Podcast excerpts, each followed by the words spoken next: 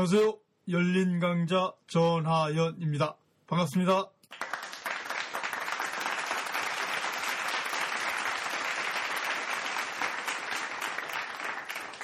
네, 오늘 RP 인스티튜의 열린 강자, 영국 사랑의 열린 강자는 예, 옥스퍼드 아시모린 뮤지엄으로 다시 왔습니다.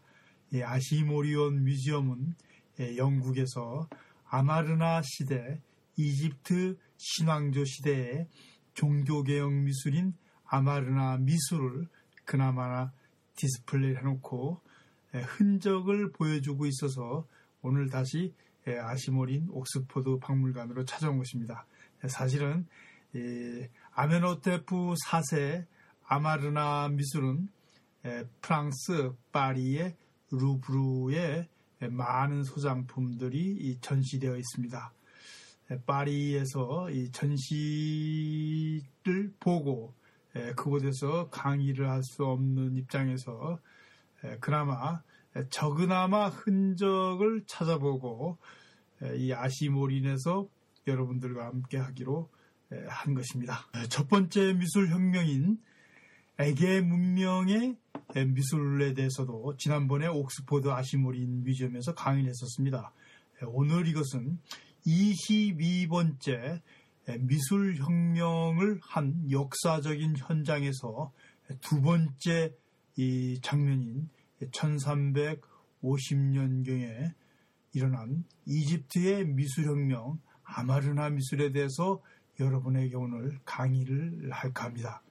이 아마르나 미술은요, 상당히 이 급진적이자 재미있는 그 세계 문화사적 현장입니다.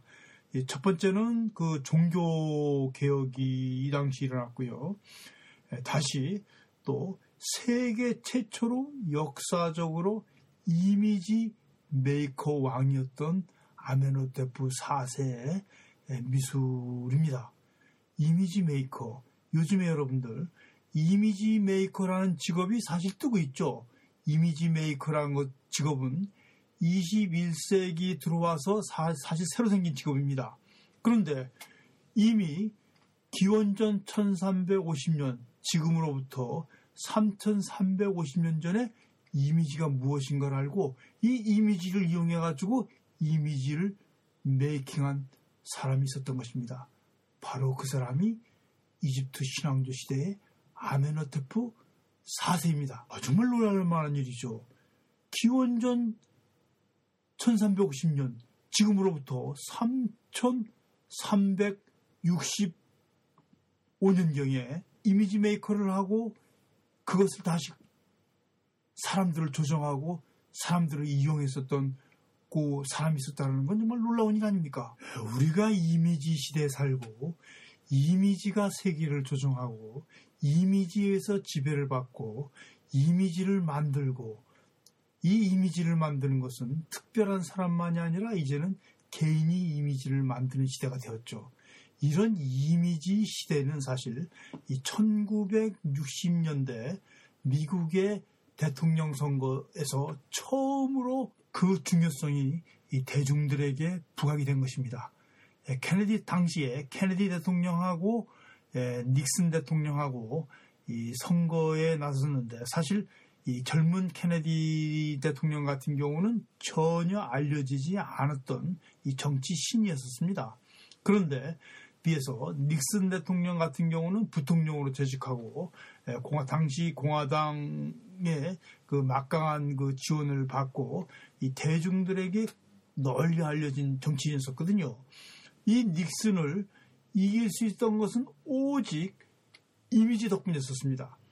처음으로 TV에 유세가 됐고 그 TV에 잘생긴 케네디 대통령이 여성표들과 TV 보급으로 인한 새로운 이미지 시대로 들어서게 됨으로 해서 일어난 바로 이때 1960년대서부터 이 본격적인 아이돌 즉 새로운 우상시대로 접어들게 되는 것입니다. 그리고 또 이어서 여러분들 유명한 1980년대에 베네똥의 그 이미지는 세계적으로 히트치고 베네똥의 기업을 세계적 기업으로 부상시켰습니다. 또 이 1990년대 컴퓨터 공학과 디자인의 합성으로 새로운 이미지를 환기시키고 새로운 이미지로 대중들을 매혹시킨 애플의 시대가 전성된 것도 역시 새로운 이미지 시대에 들어섰음을 예고하고 있습니다.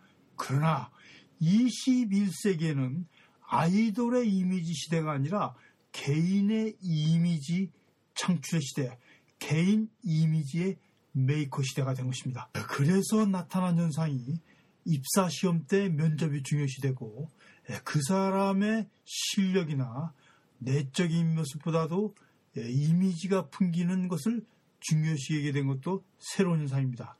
이렇게 해서 나타난 것이 바로 최근에 스타일리스트라는 직업입니다. 요즘에는 이미지 개인 메이킹으로 해가지고 이 컨설팅하는 회사가 생기고 또 그것을 교육시키는 교육기관이 늘어나고 있는 그런 새로운 이미지 시대에 접어들었습니다. 이것이 바로 21세기 이미지의 시대인 것입니다.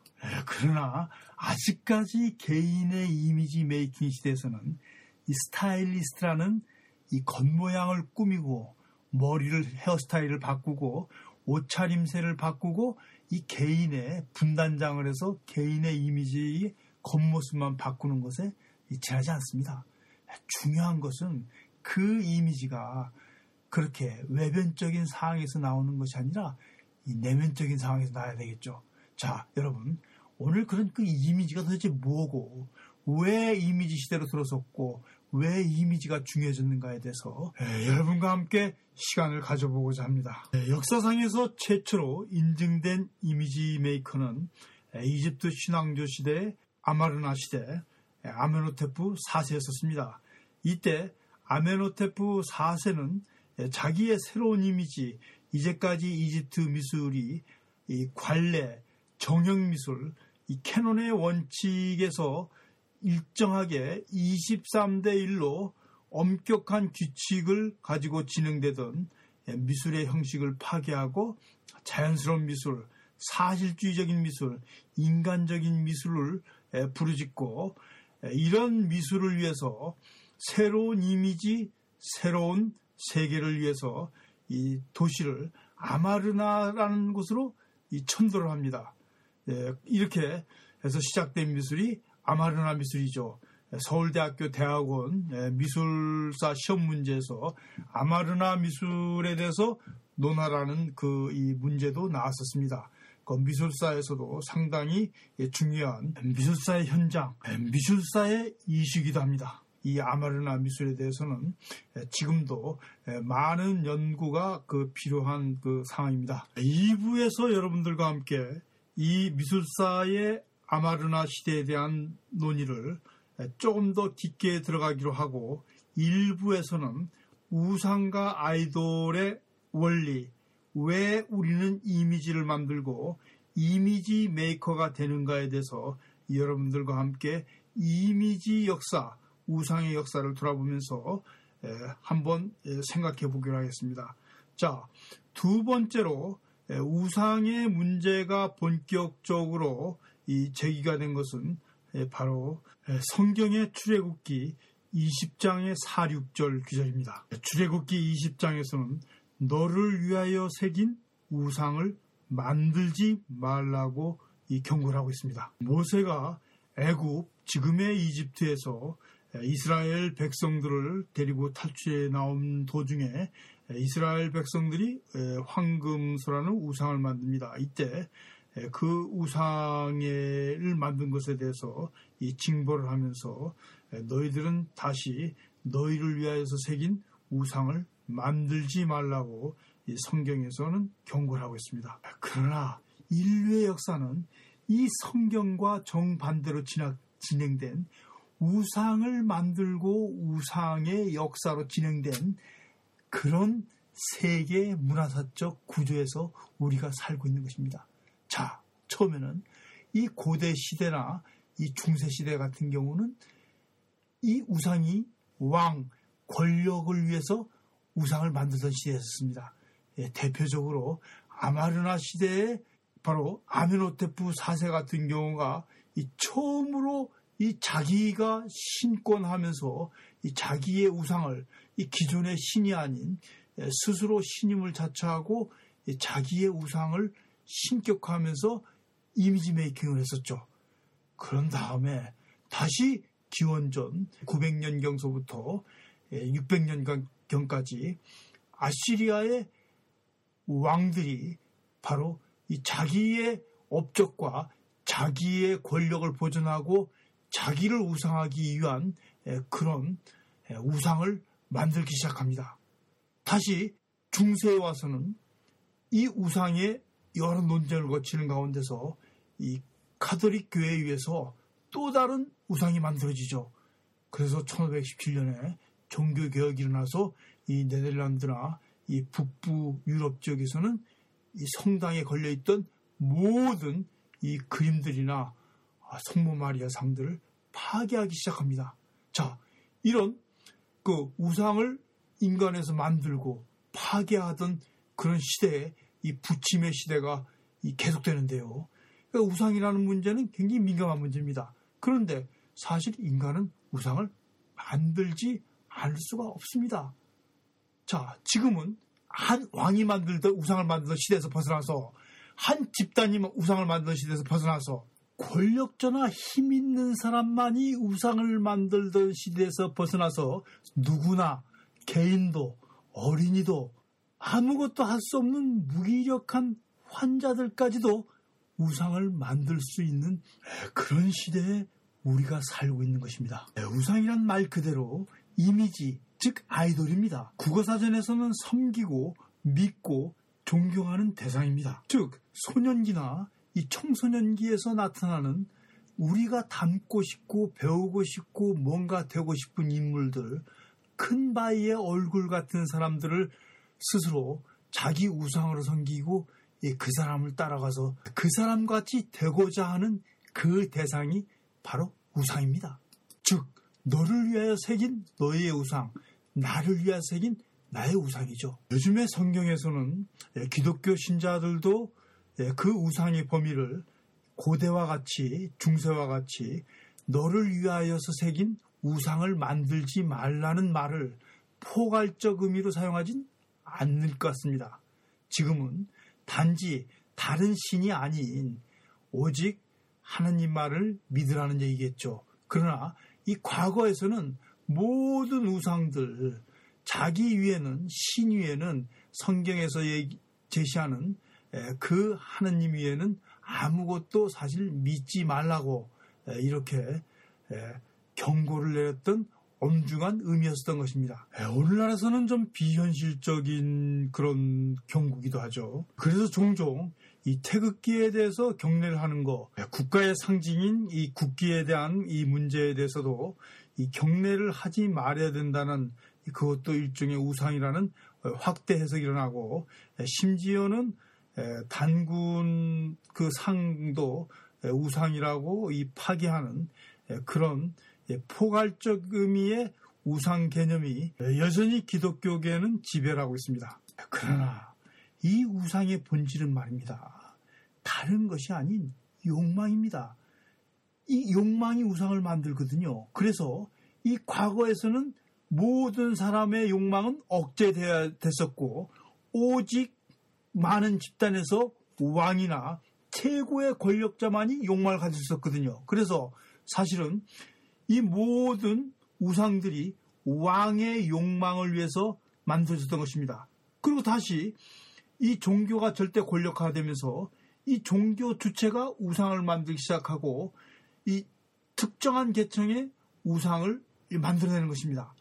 자, 그러다가 한 집단에서 어떤 특별한 사람에서 이 욕망이 분화되고 지금은 누구나 꿈을 꿀 수 있는 시대고 누구나 꿈꿀 권리를 가지고 있는 시대거든요. 개인도 무엇인가 자기 욕망을 실현하고 자기 욕망을 분출하고 자기 욕망을 이룰 수 있는 시대가 된 것이거든요. 그래서 개인이 개인 나름대로 자기의 이미지를 연출하고 자기의 이미지를 상징화하는 시대에 이르게 된 것입니다. 어, 이렇게 개인의 이미지 시대가 되니까요. 필요한 것이 바로 스타일리스트 아니겠습니까? 네, 이 같은 까닭에서 저는 오래전서부터 여러분들에게 이미지를 읽는다는 것은 바로 그 이미지 속에 숨어 있는 욕망을 읽어내는 것입니다.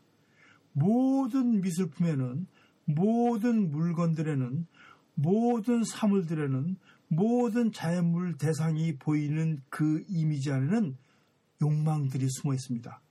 꽃에도 욕망이 숨어 있죠. 번식을 위해서 꿀과 향기로는 모질라서요. 아주 아름답고 예쁜 몸으로 자기를 끊임없이 진화시키면서 벌과 나비를 불러 모아서 이 번식을 도모하거든요. 즉, 불멸, 영원성을 식물들도 꿈을 꾸면서 이 자기의 이미지를 연출한다는 것입니다. 하나의 그릇, 하나의 상품, 하나의 모든 물건 속에서는 그 이미지가 담고 있고 그 이미지 뒷면에는 기능성과 함께 그것이 속성을 나타내는 욕망이 내재되어 있다는 것입니다. 사람에겐 당연히 그 욕망이 있죠. 그래서 이미지를 읽는다는 것은 그것의 욕망을 읽어낸다는 것입니다. 한 집단의 욕망을 읽어낸다는 것은 한 집단의 미술을 들여다본다는 것이겠죠. 네, 그러므로 한 시대의 욕망을 들여다보려고 그러면 우리는 그 시대의 이 양식으로서 양식 미술사를 더듬어 보는 것입니다. 그러나 이제는 개인의 시대입니다.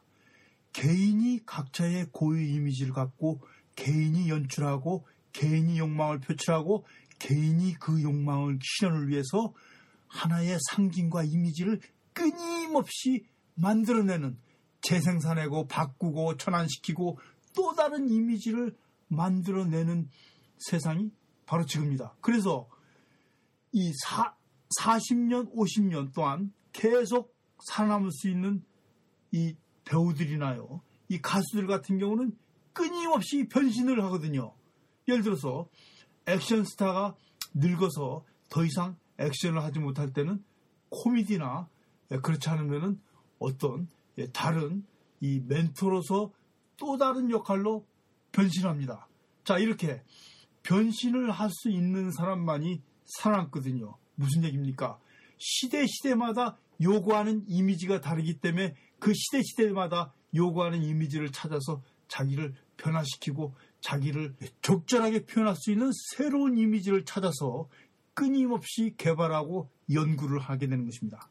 자, 그러나 모든 이미지에는 욕망이 숨겨져 있지만은요, 또 다른 이미지가 출현합니다. 바로 그것은 욕망을 감추는 기술로서의 이미지입니다. 욕망을 적절하게 은폐시키고 예, 그것을 드러내지 않게 혹은 전혀 다른 방향으로 왜곡을 하기 위해서 이 욕망을 숨기는 이미지가 다시 출현합니다. 예, 부정적인 이미지를 긍정적인 이미지로 전환시키고 예, 과도한 욕망이 분출되는 이미지를 적절하고 온유하고 아름다운 욕망으로 포장하고 또 아주 강한 욕망으로서 이 자신의 강한 욕망으로 상대 욕망을 제압하고 일정한 목적과 수단을 위한 이미지가 출현합니다. 이제는 우리가 다 누구나 다 이미지 메이커가 돼야 됩니다. 자기 자신의 이미지를 가장 잘 표현할 수 있는 사람은 자기 자신이기 때문에 그렇습니다. 또 지금은 어느 단체나 국가든지 기업이든지 그 단체의 목적을 효율적으로 달성하고 알리고 협조를 구하기 위해서 또 다른 이미지 메이커가 필요한 것이 오늘날의 현실입니다. 자신의 이미지 메이킹을 하는 것에서부터 어느 단체, 어느 타인에 더 나아가서는 하나의 기업과 이 사회를 위한 이미지 메이커가 될 때 바로 그 사람은 진정한 이미지 메이커가 된다고 할수 있겠죠. 자, 아마르나 시대의 아메노테프 4세는 바로 이러한 속성을 들여다보고 스스로 이미지 메이킹을 했던 장본인입니다. 2부에서는 어떻게 이미지 메이킹을 하고 어떻게 미술을 바꿔 나가면서 그것이 후대 미술에 어떤 영향을 주고 어떻게 연관 관계를 갖는가 살펴보기로 하겠습니다. 자, 오늘도 영사 UK의 영국 사랑의 후원자님에 의해서 여러분들에게 이렇게 mp3로 파일로 들려드리게 된 것입니다. 네. 열린 강자 RP 인스티튜의 전하연입니다. 감사합니다.